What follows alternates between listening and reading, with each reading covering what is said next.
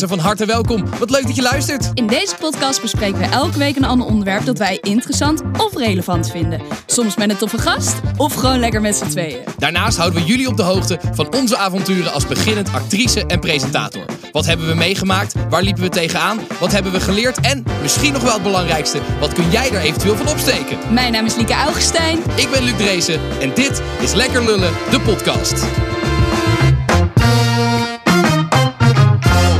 Yes! Oh! Ja! Liek, het is, eh, het is kerst. Kerst. Tenminste, op het moment dat mensen dit, eh, dit kunnen luisteren, is het eh, al derde kerstdag. Wij Ja. nemen dit natuurlijk op net voor de kerst.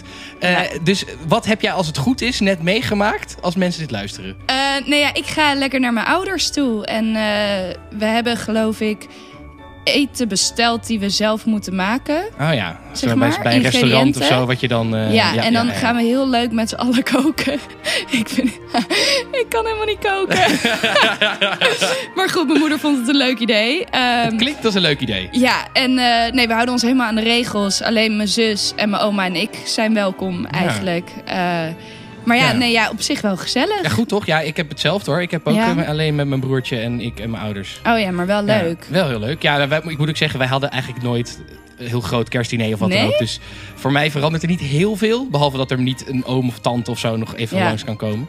Maar eh, Ja. nee, dus als het goed is, heb ik net een hele leuke kerst gehad. Ja, het moet allemaal even anders, maar dat is ook oké. Ja, toch? toch? Ja, toch? hey, eh, Liek, ik ga de, de kerstmuziek even, even uitzetten. Ah, jammer. Ik vond het net zo leuk. Hey Liek, hoe, Ja. eh, hoe is het met je? Nou, laten we bij jou beginnen, Luc. Nou, laten we Hoe is het met eerst jou? met mij beginnen. Ja. Ja, oké. dus Vorige keer waren we bij jou begonnen Ja. inderdaad. Dat is, eh, is fair enough. Ehm, nou ja, het gaat eigenlijk wel goed. Ik heb eh, deze week gelukkig eh, veel kunnen filmen. Ik, de, de eerste aflevering die we opnamen, is ook goed om even te zeggen, was al een tijdje geleden. was twee, drie weken geleden of zo. Omdat we toen eh, even ook wilden kijken hoe het werkte en of het een beetje goed ging en zo. Ehm, dus toen was nog niet de lockdown eh, inge- Oh, ja. ingezet. Ehm, toen die werd ingesteld, toen was ik wel even dat ik dacht... oeh, dit vind ik toch wel echt matig. En toen was ik even een beetje boos van ja, fuck. En ik was dus ook best wel bang dat al mijn draaidagen... alles wat gepland stond, dat dat ook weer allemaal gecanceld zou worden. Ja. Maar dat is gelukkig niet echt gebeurd. Dus eh, er zijn wel een paar dingen gecanceld. Maar gelukkig de, het nieuwe programma wat ik ging maken, dat gaat, gaat gewoon door. Dus daar heb ik Oh, inmiddels ook weer twee draaidagen voor gehad. En dat was ook heel leuk. Dus dat, eh, dat was fijn. Wel eh, te horen gekregen dat ik eh, het niet ben geworden bij het klokhuis. Hey, ik ook. ja, dus dat is dan wel weer balen. Maar, ik ben het ook eh, niet geworden, nee. Ik vond wel, het was wel een van de beste afwijsmails die ik in tijden gehad heb. Vond je? Ja. Ja, meestal is het gewoon, ja, sorry man, er was heel veel belangstelling en je bent niet geworden. Nou, dat is precies het mailtje wat ik maar gekregen het- nou ja, ik ook. Maar het was wel wat uitgebreider, zeg maar. Jongens, we hebben echt ons best Ja, gedaan. We hadden, ze hadden iets van 2780 aanmeldingen of zo. Ja. Dus het was heel veel aanmeldingen. Dus ze hebben er lang over gedaan, alles bekeken. Ik vond wel dat ze een soort van, ze hadden wel de moeite genomen om even een goede Ja. mail te schrijven. Nee, ik, heb, ik heb ze wel eens slechter gezien, zeg ja. maar. ja, of überhaupt geen mail. Dat je Of gewoon uber- niks krijgt. Heb jij wat, nog wat, nog wat van, eh, van Netflix eh, gehoord? Ja, nee, eh, is niet geworden. Ook niet. Nou, Nee. dan hebben we een lekkere week wat Ja, betreft. we gaan goed. We gaan lekker. Nee, maar eh, mijn beste vriendinnetje heeft de rol gekregen. Dus ik ben Oh. eigenlijk alsnog hartstikke blij. Maar eh, Wat, nou, dan is, dat, is, dat is ook goed nieuws ja, dat maakt het weer goed. En met Klokhuis, eh, ik had me wel opgegeven, maar ze waren op zoek naar een man.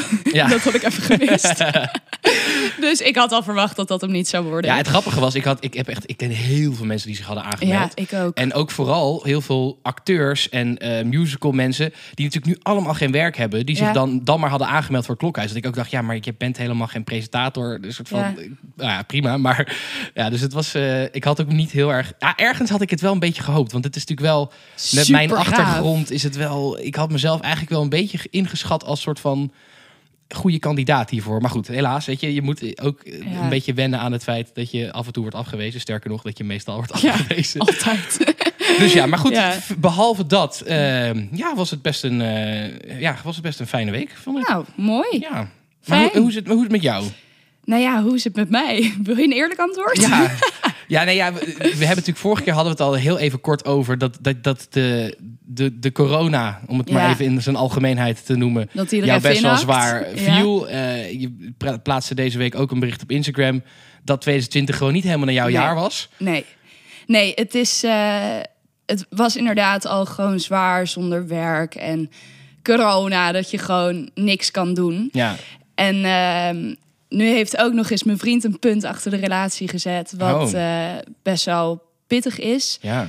Want hij was een beetje mijn enige zonnestraaltje op de dag. En Ja. eh, dat is nu ook veranderd naar een donderswolk. En was dat, was dat een, iets wat onverwacht kwam? Want vorige aflevering, dus, dus Ja. zeg drie weken geleden, hadden we het nog over, eh, Ja. over hoe, wat een aansteller jouw vriend was.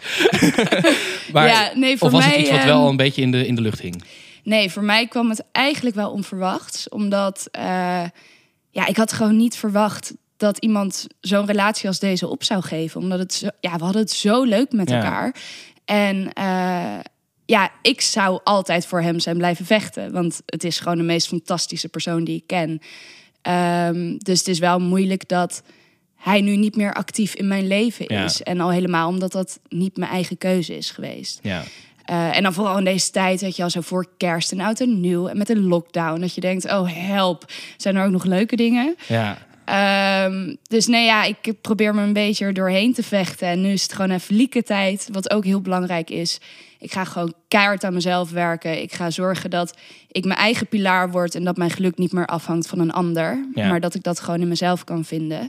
Want daar ben ik wel van geschrokken wat iemand met mij kan doen. Ja. Dat op het moment dat iemand een punt achter de relatie zet... dat ik gewoon volledig instort. En dat ik niet meer kan eten. Ja. En dat ik afval. En normaal is een paar kilo's verliezen Nou, niet heel erg. Ik wilde het niet zeggen toen je binnenkwam, maar je bent wel een beetje afgevallen. Ja. Dat zag Ja. ik wel, ja. En, en als ik dan in de spiegel kijk, dan zie ik de reden achter het gewichtverlies. En dan baal ik gewoon van mezelf. Dat Ja. ik denk, jeetje, dat iemand dat met mij kan doen. Ja, en ja, het is nu, natuurlijk ook eh, wat, jij, wat je al zegt. Het is wel, het is altijd heel kut als het iets uitgaat. Maar het is natuurlijk al helemaal nu een, een, een nare timing dat het en dat je dat je soort van in corona zit, waardoor dat eigenlijk je enige ja, Ja. positieve ding in je leven was.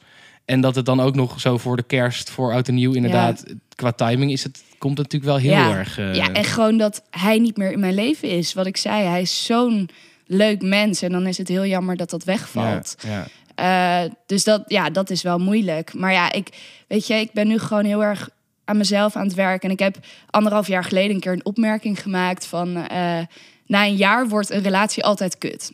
En toen dacht ik, Lieke, waarom heb jij die opmerking gemaakt? Want het is echt niet bij iedereen zo. Waarom is dat Dit heb wel je nu bij jou? jezelf afgeroepen. Ja, nee, maar zeg maar, waarom gebeurt dat bij jou? Ja, En toen ging ik nadenken en toen dacht ik, ja, ik geef een jaar lang niet mijn grenzen aan of mijn verlangens of behoeftes. Ik pas me heel erg aan aan die ander. ja, En dat hou je een jaar vol en dan na een jaar ga je wel je grenzen aangeven. En dan denkt iemand van, huh, maar dit heb je nooit gedaan. Dus ja.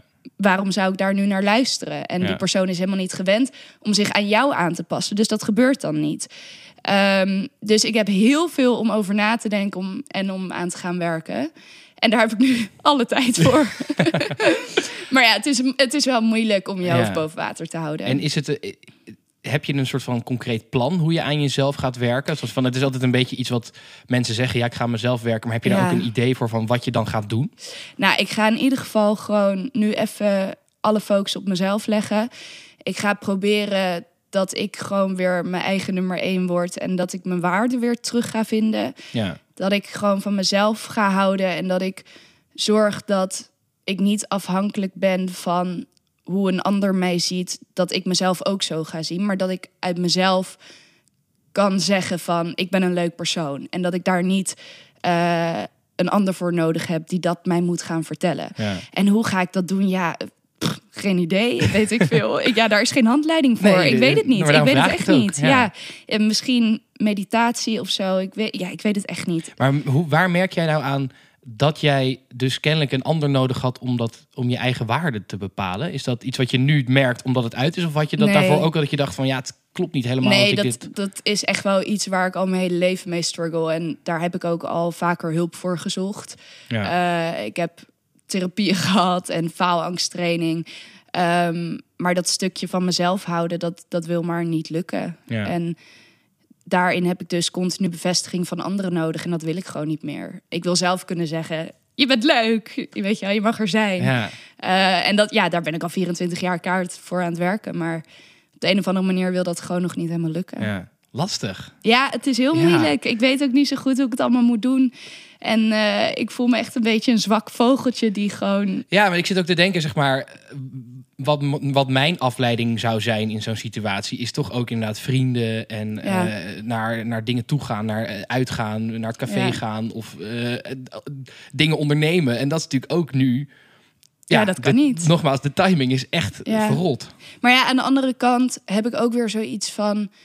Ik word wel nu echt gedwongen om met mezelf te zijn. Ja. En dat is wel echt wat ik nodig heb. Want Ja, misschien is dat ergens wel goed dat je juist Ja. niet kan gaan verliezen in, eh, Ja, in is- dan maar naar de kroeg gaan, zeg maar. het is heel moeilijk, maar het is ook wel goed. En aan de andere kant, ik ben ook helemaal klaar met mannen.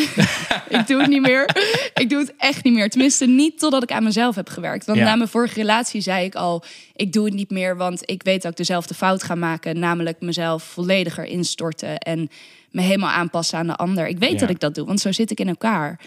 Ehm, en daarom is het gewoon echt belangrijk dat ik eerst aan mezelf ga werken... voordat ik ooit weer mijn hart openzet Ja, ja, ja. voor een ander. Ja, Ja, dat is, en dit is natuurlijk ook het lastige, want zoals je zegt, de vorige keer zei je het ook, kans is natuurlijk ook gewoon aanwezig dat je straks iemand anders tegenkomt waar je verliefd op wordt en dat je dan al je principes weer in de prullenbak Ja. gooit. En ja, nou ja, kijk, ik, ik heb nu eh, zoiets van... Eerst had ik nog heel erg hoop van... oké, misschien komen we over een paar jaar weer bij elkaar. Ehm, maar ik heb ook zoiets van... ja, we zijn nu uit elkaar en gaan nu als individu ons verder ontwikkelen. Dus de kans dat wij over een paar jaar nog steeds bij elkaar passen... is gewoon heel klein. En Ja. ik wil ook niet me daaraan vast blijven houden. Want het is nu gewoon belangrijk dat ik doorga... en dat ik dat gewoon met mezelf doe. ja. En niet vast ga houden aan iets wat misschien niet gaat gebeuren. Ik moet gewoon de stabiliteit even terugvinden bij mezelf. Ja, Ja, ja, ik vind het ook. ja het- gezellig zo'n podcast. nou ja, ik, ik vind het dapper van je dat je dit verhaal zo durft te delen open Ja. en bloot. Kijk, dat je het met mij wil delen, dat, dat snap ik ergens nog wel. Dus Ja. ik, ik hoop dat ik mezelf tot, vriend, tot een vriend van jou mag schaden. Ja, nee. Zo hebben we het wel geïntroduceerd, deze hele podcast. Ja. Maar eh, nee, dat je het ook zo open durft te delen, vind ik dapper van je. nou ja, tuurlijk. Ja, weet je, En dat ik denk mag dat ook, het voor toch? veel mensen ook herkenbaar is. Nou, en ik. dat is zeg maar, ik weet bij mezelf dat ik altijd de kracht zal vinden om door te gaan.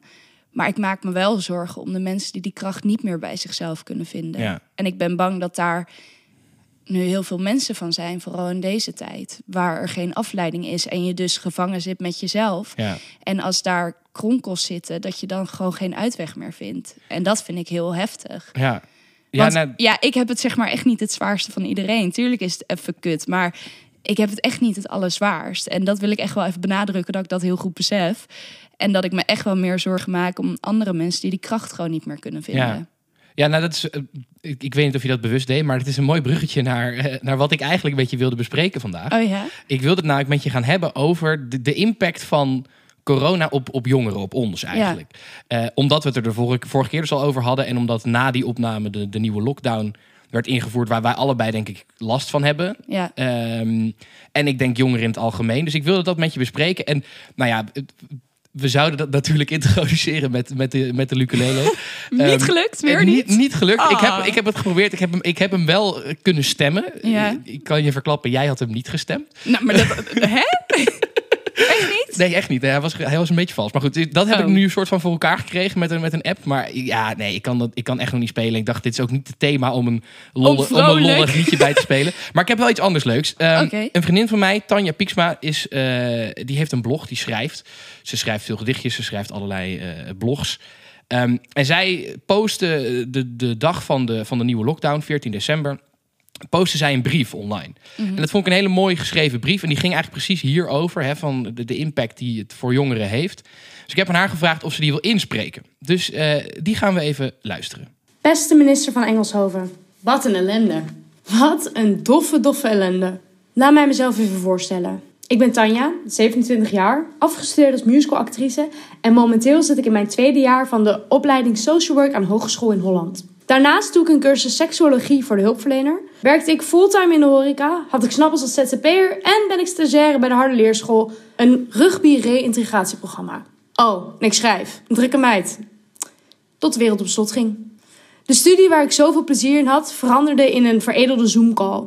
Ik verloor mijn baan en door stomme pech is de NOW-uitkering waar ik nu recht op heb zo'n 600 euro minder dan het inkomen dat ik had. De spaarpot begint dus leeg te raken en tot overmaat van ramp werd ik vanochtend, maandag 14 december, gebeld dat het baantje dat ik na negen maanden eindelijk weer gevonden had, toch niet doorgaat vanwege de waarschijnlijke nieuwe lockdown. Waar ik tot nu toe heel rustig en nuchter ben gebleven, komt de paniek nu wel heel erg dichtbij. Maar ik schrijf niet alleen voor mezelf.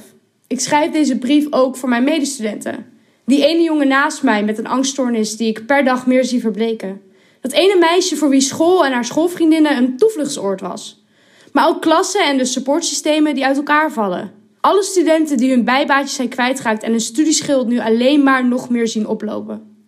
Ik schrijf voor alle jongeren die hun thuis hebben zien veranderen in een werk- en studeerplek, waar de muren steeds meer op je af lijken te komen. Wat ons pijn doet, is dat het lijkt alsof er niets voor ons gedaan wordt. Bijvoorbeeld collegegeld. Wij betalen collegegeld en veel. Maar ik kan u eerlijk zeggen, de lessen die ik heb gehad, zeker aan het begin van deze heisa, zijn echt inadequaat. Stage lopen, wat is dat? Ik heb de mazzel dat ik sinds september een stageplek heb gevonden waar weinig concurrentie om was. Maar om me heen zie ik talloze schoolgenoten die steeds maar weer worden afgewezen vanwege geen plek, geen mogelijke begeleiding of geen budget. Er is geen voortgang meer in onze educatie. Begrijp me zeker niet verkeerd. Petje af voor alle docenten die toch hun best doen om colleges online te zetten en uitleg te geven. Maar mijn petje blijft op voor de overheid. Steeds horen wij dat wij rekening moeten houden met ouderen, met de zorg en met getroffen ondernemingen. Problemen waar wij alle begrip voor hebben. Ook horen wij dat getroffen multinationals en privécorporaties met miljoenen op de bank worden geholpen. Maar wij dan? Wat dan met ons? De student, de toekomst van uw land. Waarom zijn juist wij degene die worden geïsoleerd? Wat wordt er voor ons gedaan? Ik vraag u niet om mijn geld terug. Ik vraag u om transparantie, om communicatie. Betrek ons in uw gesprekken. Ga met ons in gesprek en hoor onze ideeën aan. Misschien inspireren we u. Hoogachtend, Tanja Pieksma. Ja. Weet je. Ik heb er helemaal kippenvel van. Ja, nou, ik denk, ik, ik denk dat dit een, een verwoording is waar heel veel mensen zich in zullen kunnen vinden van onze, van onze ook. generatie. Ehm, dus daarom wilde ik hem met je delen. En ik wil eigenlijk een beetje een betoog maken over de impact van corona en de maatregelen tegen corona op jongeren, op onze generatie. Ehm, en voor ik van wal steek, eh, ik, ik, ik wil niet een betoog maken tegen de maatregelen. Want als, als, als dit is wat nodig is, volgens mensen die daar heel verstand van hebben, dan is dat zo.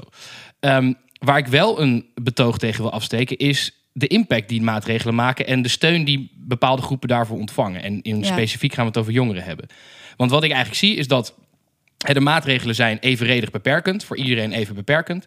Maar de impact is niet gelijk. En wat je ziet is dat voor jongeren eigenlijk die impact veel groter is dan voor bijvoorbeeld 30, 40, 50-jarigen. En het is eigenlijk een beetje een drieledig probleem. En het begint met wat we eigenlijk net, waar we het net over gehad hebben, bij jou ook. Ehm, dat was dan niet alleen door corona, maar dat mentaal er echt Ja. veel jongeren zijn die er last van hebben. En vooral de afgelopen twee weken ja, worden we echt doodgegooid voor mijn idee met, met onderzoeken en artikelen over die, eh, ja, over die gevolgen. Ehm, ja, de afgelopen week heb ik er misschien wel twintig voorbij zien komen. Ehm, zo was er een, een onderzoek van INO Research, waarin ze eh, vaststelden dat 71% van de 18 tot 24-jarigen eh, zich eenzamer voelt dan voor eh, COVID-19. Dat is fucking veel. Dat is echt Ehm, heel veel. En in april was dat ook al veel. Toen was het 49% Dus dat was ook al heel veel. Maar nu is al meer dan 70 procent. Dat Bijna is echt iedereen. bizar eigenlijk. Ook vandaag zag ik in het, eh, in het NRC weer een artikel van eh, jeugdpsychiater eh, Arne Popma. Hij is jeugdpsychiater van het psychiater. Ik moet het wel goed uitspreken natuurlijk. Jeugd, jeugdpsychiater van het Amsterdamse UMC. en voorzitter van de afdeling kinder- en jeugdpsychiatrie van de Nederlandse Vereniging voor Psychiatrie. Ehm, en hij waarschuwt in dat artikel, in dat interview, dat hij het echt heel snel bergafwaarts ziet gaan met jongeren. En dat de, het aantal ehm, crisismeldingen, dus ja, zor- zorgelijke meldingen bij eh jeugd GGZ-instellingen met 60% zijn toegenomen eh, eh, sinds corona. Dus ja, dat is echt niet normaal. Echt ontzettend veel. Ehm, ook in oktober al eh, sprak de GGZ heel erg uitgebreid, een soort brandbrief, haar zorgen uit over de mentale gezondheid en sociale, emo- sociaal-emotionele ontwikkeling van jongeren. Zij zagen een hele grote toename in stress en depressie. Ehm, en ook huiselijk geweld en misbruikklachten namen heel erg toe. Eh, oftewel, ja, ook zij zeiden toen in oktober al: ja, jongens, het gaat echt niet goed met onze jongeren. De, de mentale impact van deze maatregelen eh, is echt heel erg eh, aanwezig. En ik heb even gezocht of ik wat, wat cijfers kon vinden. En ehm, ik heb een onderzoek gevonden van Caring Universities uit juni al. Hè, juni dus, toen hebben ze dit onderzoek gedaan. Dus moet je nagaan, dat was nog in de zomer, na de Ja. eerste golf eigenlijk. Maar Caring University is een initiatief van Nederlandse universiteiten om het psychisch welzijn van hun studenten ja, te, te peilen. Ehm, stelde de volgende dingen vast, namelijk dat van hun respondenten 52,5% eenzamer is, 44,6% somberder. Um, en het percentage van studenten met een matig tot ernstig uh, depressieve klachten werd ook ruim 10% hoger dan in de periode voor COVID-19. En dan ook nog de angstklachten, dus matig tot ernstige angstklachten, werden ook 5,3% hoger. Ja, dat, dat zijn gewoon cijfers. Dan denk ik, jongens, dit gaat Dit echt niet. goed. Nee. Er zijn echt, mentaal hebben wij jongeren hier echt heel erg veel last van. Ja. En er wordt eigenlijk weinig aan gedaan. Sterker nog, de gevolgen van de maatregelen zijn alleen maar dat er ook mensen die misschien bijvoorbeeld al bij een, eh, bij een therapeut zo liepen, dat die vaak ook al niet meer kunnen gaan. dat dat niet meer kan. Ook Ja, al hebben ze precies. het nodig. En ik schrik echt van deze cijfers, ondanks dat ik het wel verwacht had. Ja. En dit was in juni, zei je? hè? Dit was in juni, dus de kans is Oh. heel groot dat het nu alleen maar erg is. Net als dat, hè, dat INO Research is ook van, van 49 naar 71 gegaan. Dus het is, dus het is echt heel ernstig. Nou ja, ik moet ook zeggen, zeg maar, ik ben zelf best wel een positief ingesteld persoon. Maar zelfs ik heb nu echt dat ik denk, jeetje, ik zie gewoon door de bomen bos niet meer. Ja, maar het, het is niet alleen mentaal. Hè? Zoals ik al zei, het zit, bij mij betreft is er een soort driedelige impact. Er is ook een financieel aspect. Hè? Uit datzelfde onderzoek van Carnegie Universities laat bijvoorbeeld zien dat het heel veel invloed heeft op de studievoortgang van eh, jongeren. Eh, en dat ze daar dus heel veel last van hebben. Zo geeft eh, ruim eh 56% aan dat ze zich niet meer goed kunnen concentreren. Verwacht 27% van de respondenten dat ze studievertraging oplopen. En heeft 43% aangegeven dat zij online les, les volgen eh, negatief vinden voor hun studie.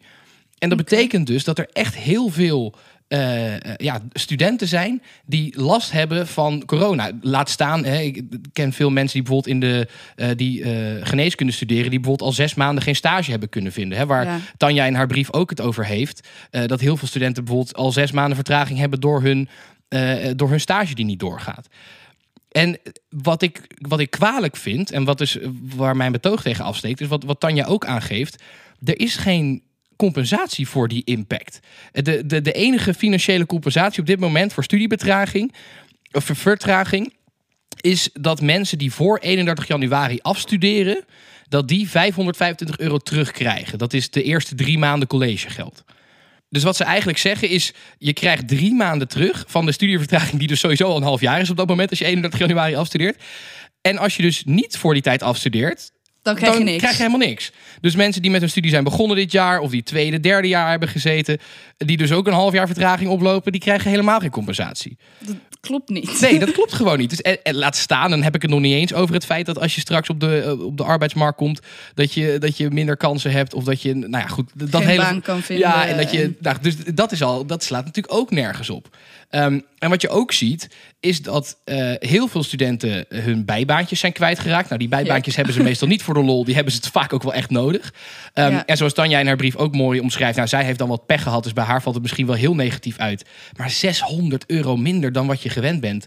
Ja, Ja, dat, dat kan niet. dat, kan, dat kan je niet rondmaken natuurlijk. Nee. Hoe is dat voor jou? Heb jij eh, er financieel heel veel last van? Eh, nou, ik krijg financiële steun vanuit Tozo. Ehm, en Dus Ja, heb jij ik- wel kunnen aanvragen? Ja. Want ik heb die dus bijvoorbeeld niet kunnen aanvragen.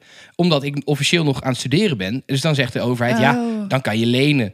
Dus krijg je geen tozo. Dan ik, denk, maar Ja. al die studenten die een bijbaantje nodig hebben om rond te komen... Hebben, krijgen dan vaak dus geen tozo omdat ze nog studeren en dus kunnen lenen. Dat is, dat is, dat is het is hartstikke... heel krom. Ja, en, en- ja, goed, ik snap dat gewoon niet zo goed. Ehm, en niet alleen hè, financieel dat je je bijbaantje kwijtraakt, ook gewoon überhaupt op de arbeidsmarkt zie je ook een hele grote impact. Het Centraal Planbureau voorspelt al dat je volgend jaar zo'n 9 tot 20 procent van de jongeren zonder werk zit.